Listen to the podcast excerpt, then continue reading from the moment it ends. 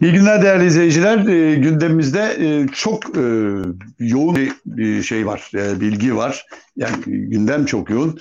Bir kere e, Ukrayna krizi biliyorsunuz. Ayın 24'ünde NATO zirvesi toplanacak Brüksel'de ve Biden da gelme kararı aldı.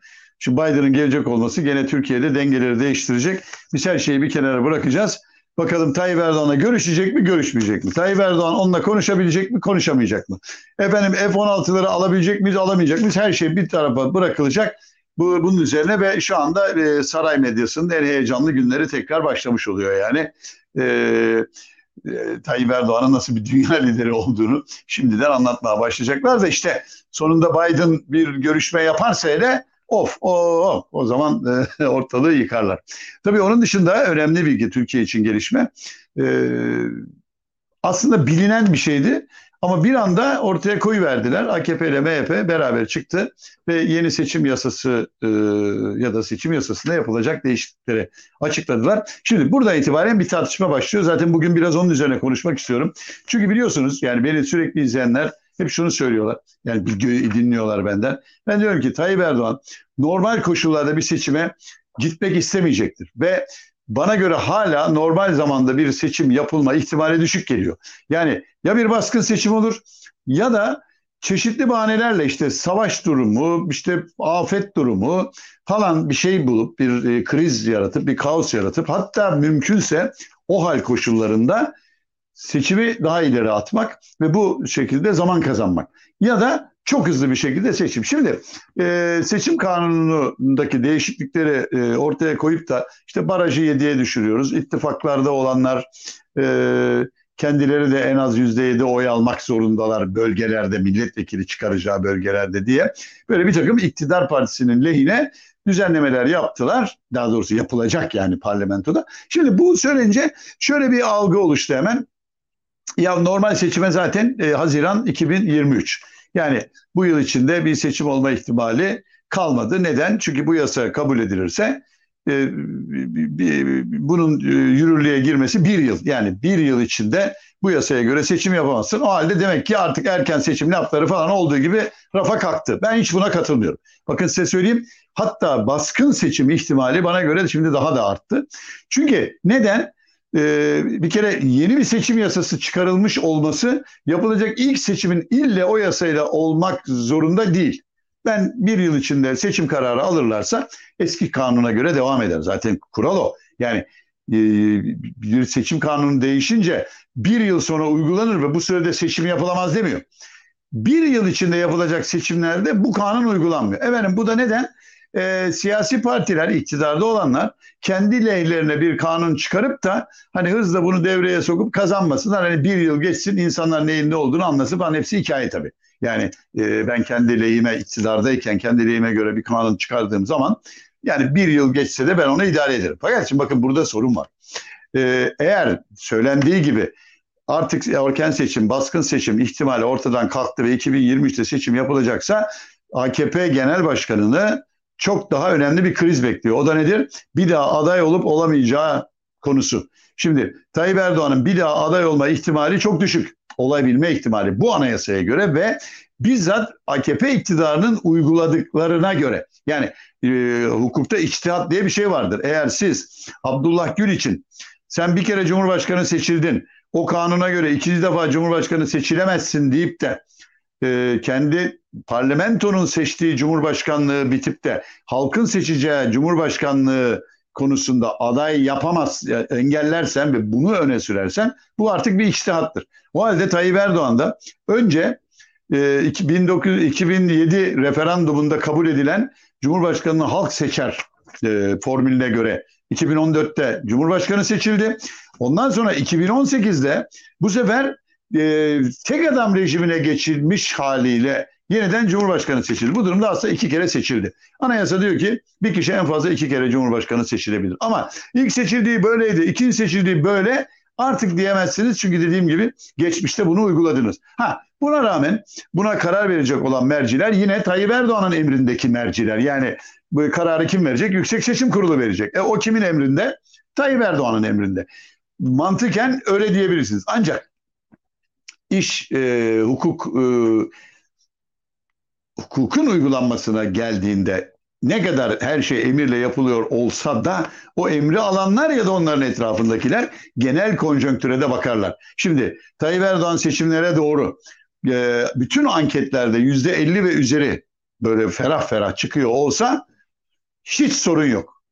Hiç sorun yok. O zaman o e, hakim de savcı neyse işte o e, ekibi oluşturanlar çok rahat karar verirler. Talimat gelir kardeşim bu böyle. Fakat eğer seçim riski varsa ve şimdiki gibi hatta çok yüksek ve hatta neredeyse Tayyip Erdoğan'ın seçilme ihtimali yok durumdayken işte o zaman da o emir altındakiler bile oturur bir düşünürler. Bu siyasetin en temel kurallarından biridir. Yani devlet bürokrasisi çok güçlü iktidar olduğu dönemde ağzını iş açmaz. Ne zaman ki artık ihtimal ibre öbür tarafa gidiyor ya da değişme ihtimali, yeniden seçilememe ihtimali varsa bakın en biat etmiş olan bile ayak diremeye başlar. Onun için çok büyük tehlike. Buradan kaynaklanarak ben de diyorum ki çok kısa bir süre içinde tamam o zaman kardeşim hadi seçime gidelim de görelim bakalım herkes boyunun ölçüsünü alsın e, diye bir e, teklif gelirse ki bu MHP'den de gelebilir. Çünkü MHP oyun bozduğu an buna itebilir mi? Evet itebilir her zamanki gibi. Biz bir anda seçimde karşı karşıya kalırız ve herkes yeni yasaya göre işte olmayacak falan derken seçime gider. Bakın bunun e, işaretleri var aslında. Şimdi e, çok açık bir şey. Yeni getirdikleri kanun AKP'nin lehine. Çok net. Çünkü neden? En azından ittifak kanununda, ittifakların oluşmasında diyor ki kardeşim barajı %7'ye düşürüyorum. Ancak diyor. Ancak bir şekilde parti %7'yi aşmışsa aşmışsa bak o zaman ittifakla beraber sayılmıyor e, seçim bölgesinde oyu. Yani ittifakta Cumhurbaşkanı için ittifakta sayılıyor beraber. Zaten oraya vermiş oluyorsun. Ama buradaki çok ince nokta şu. Daha öncekinde %10 barajı vardı. %10 barajını geçemeyecek olan zaten ittifakta e, şey olarak yer almıyor ne yapıyordu? Temsilcisini veriyordu. Yani işte bugün mesela e, Türkiye İşçi Partisi, e, efendim işte Saadet Partisi, Büyük Birlik Partisi falandan girenlerin hepsi aslında diğer partiye geçip oradan aday olup sonra partilerine geçtiler. Şimdi de durum aslında aynı. Fakat burada ne var? E, barajı geçtiği zaman bir parti, mesela işte İyi Parti barajı geçti. İyi Parti barajı geçip de e, belli bir bölgede diğer ortağıyla beraber oyları ortak sayılınca ne oluyordu? Milletvekili sayısı artabiliyordu. Ve birkaç yerde e, mesela Cumhuriyet Halk Partisi daha fazla milletvekili çıkardı. E, her parti tek başına girseydi daha az çıkaracaktı ama İyi Parti desteği de olunca o fazladan oylarla ne bileyim mesela Trabzon galiba Elazığ'da e, Cumhuriyet Halk Partisi milletvekili çıkardı. Şimdi bunu önlemek istiyorlar. Bir en azından bir 10-15 milletvekilini böyle alabilmek için diyor ki arkadaş tamam %7'yi genelde geçtiyse buradaki ittifakta beraber sayılır ama işte mesela Elazığ'da da o ikinci partinin, ya ittifaktaki partinin milletvekili çıkarabilmesi için e, %7'yi orada da geçmiş olması lazım. Yani hem ülke barajı hem e, kent barajı ya da seçim bölgesi barajı getirmiş oldular böylelikle. Ha, bu şu anda AKP'ye yarıyor. Fakat bakın buradaki e, en önemli nokta ne biliyor musunuz? AKP parti olarak e, daha çok milletvekili çıkarabilir, biraz daha yüksek belki oy alabilir. Ama bunun Tayyip Erdoğan'ın seçiminde bir faydası yok. Sorun da zaten burada. Yani e, düşünebiliyor musunuz? Yani AKP bu seçimlerden birinci parti çıkabilir ki zaten şimdi birkaç anket size söyleyeceğim. Oralarda hep birinci çıkıyor. Mesela en son ORC geldi. ORC biliyorsunuz daha da yakındır saraya. Onlarda bile olmuyor işte. AKP %28.1 gözüküyor. Dikkat edin 20'si 30'un altı. CHP 23.8 gözüküyor. İyi Parti 16.8. Bakın bu çok önemli. İyi Parti'de ORC'ye göre bir sıçrama var. HDP baraj altı kalıyor ama 7'yi geçiyor. 8.9. MHP'de 8.7'de kalıyor. Geleceğe 3.5 demiş. Efendim e, Deva'ya 3 demiş. Saadet 1.6. Türkiye Değişim Hareketi 1.4. Demokrat Parti 1. E, ve işte diğer e, Muharrem İnce'ninki falan 0908 gidiyor. Bir de e, Aksoy araştırma var. Orada da barajı geçen parti, barajı geçen değil %7'yi geçen partileri e, söyleyeceğim. AKP 30.3 oluyor.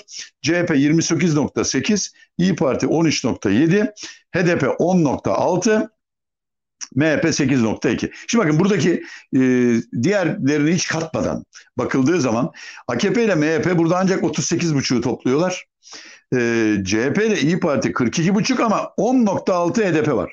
Yani diğer şeyleri katmadan e, bileşenleri. İşte DEVA'ydı, e, e, Gelecek'ti, işte DP'ydi, diğer bütün yani sağdaki ve soldaki bütün partileri katmadan bile HDP desteği olsa yani ikinci turda e, seçiliyor. Yani Tayyip Erdoğan'ın görüldüğü kadarıyla seçilme ihtimali çok çok az artık. Ha partisi seçilebilir. O zaman bir şık var. Bir şık var. Hemen demokrasiye dönelim. Parlamenter sisteme dönelim. Yani bugün muhalefetin önerdiğini daha hızlı bir şekilde parlamentoda hemen halledelim. Onunla seçime gidelim. Tayyip Erdoğan partisinin başında birinci parti olarak hükümeti kurma görevi. Ha şimdi diyeceksiniz ki tamam o birinci çıkar da koalisyon olur mu? Orası karışır. Şimdi moral bozmak gibi olmasın. Yani o zaman bir takım sağ partilerle ittifak yapma ihtimali e, olabilir. Ne bileyim e, İyi Parti üzerinden ittifaklarla birlikte girecek, devası girecek, geleceğe girecek, o girecek, bu girecek. Yani oradan oluşacak bir şeyle MHP artı e, buradan e, ben tekrar tek başıma iktidar olurum ya da koalisyon kurarım.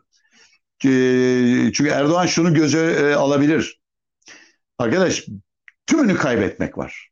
Bakın şimdi söylenen şeyler var. Efendim dün akşam bir böyle şey e, bu işlere e, meraklı insanlarla beraberdim bir 10-15 dakikalık bir süreçte. Yani meraklı dediğim siyasetçi o anlamda. E, Tabii şöyle bir şey söylüyorlar canım yani e, Tayyip Erdoğan seçilemese bile AKP birinci olursa ve hemen demokratik sisteme geçirirse partisinin başında filan. Bakın Tayyip Erdoğan'ı partisinin başında olmak falan artık kesmez. Tayyip Erdoğan dünyanın en zengin lideri olarak lüks, ihtişam ve şatafata artık çok alıştı. Tayyip Erdoğan partisinin başında ama sarayda oturamıyor. Ama emrinde 13-14 tane uçak yok. Ha, hükümetin kurulacak hükümet ona bu imkanları sağlayabilir. Bir yere gideceği zaman altına uçak verir falan o ayrı. Ama Tayyip Erdoğan şu anda dünyada hiç kimsenin ulaşamayacağı bir zenginliği, lüks ve ihtişamı yaşıyor. Bunu bırakması mümkün değil. Yani parti seçimi kazandı. Ben cumhurbaşkanı olamadım ama partimin başında onlar da hükümet. Yok öyle şey. O zaman bir tek kurtuluşu var. Demokratik sisteme geçelim. Hatta ve hatta bakın muhalefet şunu bile önerebilir. Arkadaş buna geç yasayı da hemen çıkaralım. Ve anayasada da iki tane değişiklik yapacaklar işte bu durumda. Yani bir demokrasiye dönüş değişikliği. O da çok kolay. Yenisini yazmaya bile gerek yok. 2016 ee, referandumunda kabul edilen maddeler ilga. Bitti. Eski haline döndürdük. Hiçbir şey yapmadan bak. Öyle güçlendirilmiş, yapılandırılmış, sağdan soldan desteklenmiş falan demokrasi demeden. Direkt eski sisteme geçtik. Bu bir. iki e, seçim yasaları hemen uygulanabilir diye. Ona da kabul ederler. Daha sonra değiştirmek üzere. Bununla giderim kardeşim diyebilir. Bakın muhalefet bunu önerebilir. Ama bu şartla. Tayyip Erdoğan buna razı gelebilir bakın. Çünkü hak eden başka şansı yok. Ve beni şu korkutuyor. Bir şekilde kaos yaratıp savaş gibi bir sorun var zaten ortada ve Türkiye'yi bu işin içine bir şekilde itmeye çalışıyorlar. Bakın hep herkes Ukrayna savaşı diyor. Hayır ben Suriye'den korkuyorum. Suriye'de tutuşacak bir savaş. Çünkü Ruslar orada ve Suriye orada. Yani nasıl Batı Ukrayna'yı itip de Rusya'nın önünde şimdi savaştırıyorsa Rusya da Suriye'yi itebilir bizim önümüze. Ha Suriye'ye de Rusya hiç girmez. Çünkü e, bize bir saldırı olmazsa NATO hani o beşinci madde var ya bir saldırı saldırıya uğramış olmayacak ki Suriye topraklarında bir takım çatışmalar şu bu. Ha bunların uzun sürmesine de gerek yok. O hal yaratacak. Bir kaos yaratacak. O hal yaratıp savaş durumu deyip seçimi ertelemek. Başka da yok bakın e, Tayyip Erdoğan'ın. Onun için muhalefet bu konuda anormal dikkatli olmak durumunda artık. Çünkü iş son noktaya doğru geliyor. Bu iş bitiyor bakın bitiyor. E, dikkatimi çekiyor. Yani e, izleyici olarak sizler e, gördüğüm kadarıyla sosyal medyadan da bir şeylik var. E, uzaklaşma var. Yani bakıyorum hani kendime bakıyordum ya diyordum ki ya bu aralar biraz izleme oranları falan düştü fakat bakıyorum her tarafta düşüyor. Yani bir genel olarak bir soğuma var. E, çünkü umutsuzluk artıyor. Özellikle son dönemlerde bazı fotoğrafları anlatmaya çalışıyoruz. Bu fotoğraflar anladığım kadarıyla rahatsızlık da yaratıyor. Yani şöyle rahatsızlık yaratıyor. Ya kardeşim ya bitecekse bitsin bu iş. Ya hep haklısınız tabii. Ama işte her dakika bir şey çıkıyor. Hani geçenlerde anlattım Tayyip Erdoğan'ın büyük şansı diye. E işte şans faktörü burada çalışıyor. Yani her şey şansa değil tabii. Ama şans faktörü buralarda devreye giriyor. Ne oluyor? her şeyin artık böyle olan bittik, mahvolduk dedikleri bir anda işte Ukrayna krizi çıkıverdi. Ve ne oldu? Vatandaşın büyük bir bölümünde ya şimdi orada savaş var kardeşim işte dünya birbirine girdi. Petrol artıyor, o artıyor, bu artıyor filan. Hani o bütün o zamlar, yapılan haksız fahiş şeyler falan hepsi durdu. Ne oldu? Marketlerde şurada burada fiyatlar şey oldu. Hepsi oldu, kaldı orada kaldı. Ama yarın doları belki düşürecekler. Yani düşebilir. Bakın faizi büyük bir ihtimalle arttırmıyor. O bile doların e, yükselmesini tutacak. Yani düşürmediği için bir umut var. Gelecek ayda büyük bir ihtimalle faizleri düşürecekler. Hala şey e, yükseltecekler. Hala bu ayda yükseltme ihtimali var. Yani Reuters bugün vermiş yani faizler aynı kalacak falan diye ama yükselme ihtimali var. Çünkü başka türlü doları da tutamayacaklar. Petrol, metrol düşüyor dünyada. Yani ihracat da sıkıntıya girecek bu sefer e, bunu yaptıkları için. Ondan yani kısacası iktidar çok zordan bir şekilde bir şekilde ya hızla bir seçime gitme ya da seçimleri hiç yaptırmama. Ama ben hala söylüyorum 2023'ün normal döneminde seçim olacaksa ya Tayyip Erdoğan hiç olmayacak o seçimde. Bakın söyleyeyim. Ya da sistemi değiştirmiş ve hani partisinin başkanı olarak demokratik sistemde bir seçime giriyor olacak gibi geliyor. Bu rakamlar onu gösteriyor. Ee, bir daha aday olamama ihtimali çok yüksek, onu gösteriyor. Ee, makule dönmek zorunda Türkiye. O bile hepimizin kazancı olacaktır. Bakın söyleyeyim. Ee, yani hiç endişe edecek de bir durum yok. Çünkü bu iktidarın miadı doldu. Dünyada da doldu bakın inanın. Şimdi göreceksiniz önümüzdeki 2-3 gündeki vıcıklıkları. Hani Biden Biden'la görüşebilecek miyiz başta söylediğim gibi. Ee, tekrar oralardan medet ummaya çalışacaklar. İşte büyük devlet, büyük güç falan filan. Ama sokağa çıktığınız zaman artık o havayı görmüyorsunuz. Bakmayın şu anda biraz herkes sakin olması e, tamamen hani tevekkülden kaynaklanan bir şey. Ya işte dur bakalım şimdi böyle. Şimdi Ramazan'ı heyecanla bekliyorlar. Ramazan'da e, bunlar işte hepsini ardı ardı patlatabilirler. Bugünlük bu kadar. Ee, Suriye'den gelenlerle ilgili Tayyip Erdoğan'ın konuştukları var. Onlarla ilgili bir şey yapacağım. Ee, yarın muhtemelen. Ee, çünkü o da çok başka bir tehlike ve onun da mutlaka ve mutlaka sonlandırılması gerekiyor. Ee, burada her türlü eleştiriyi gene göğüsleyerek anlatmak istediğim bazı noktalar var. Yarın tekrar görüşmek üzere. İyilikler, esenlikler, hoşçakalın.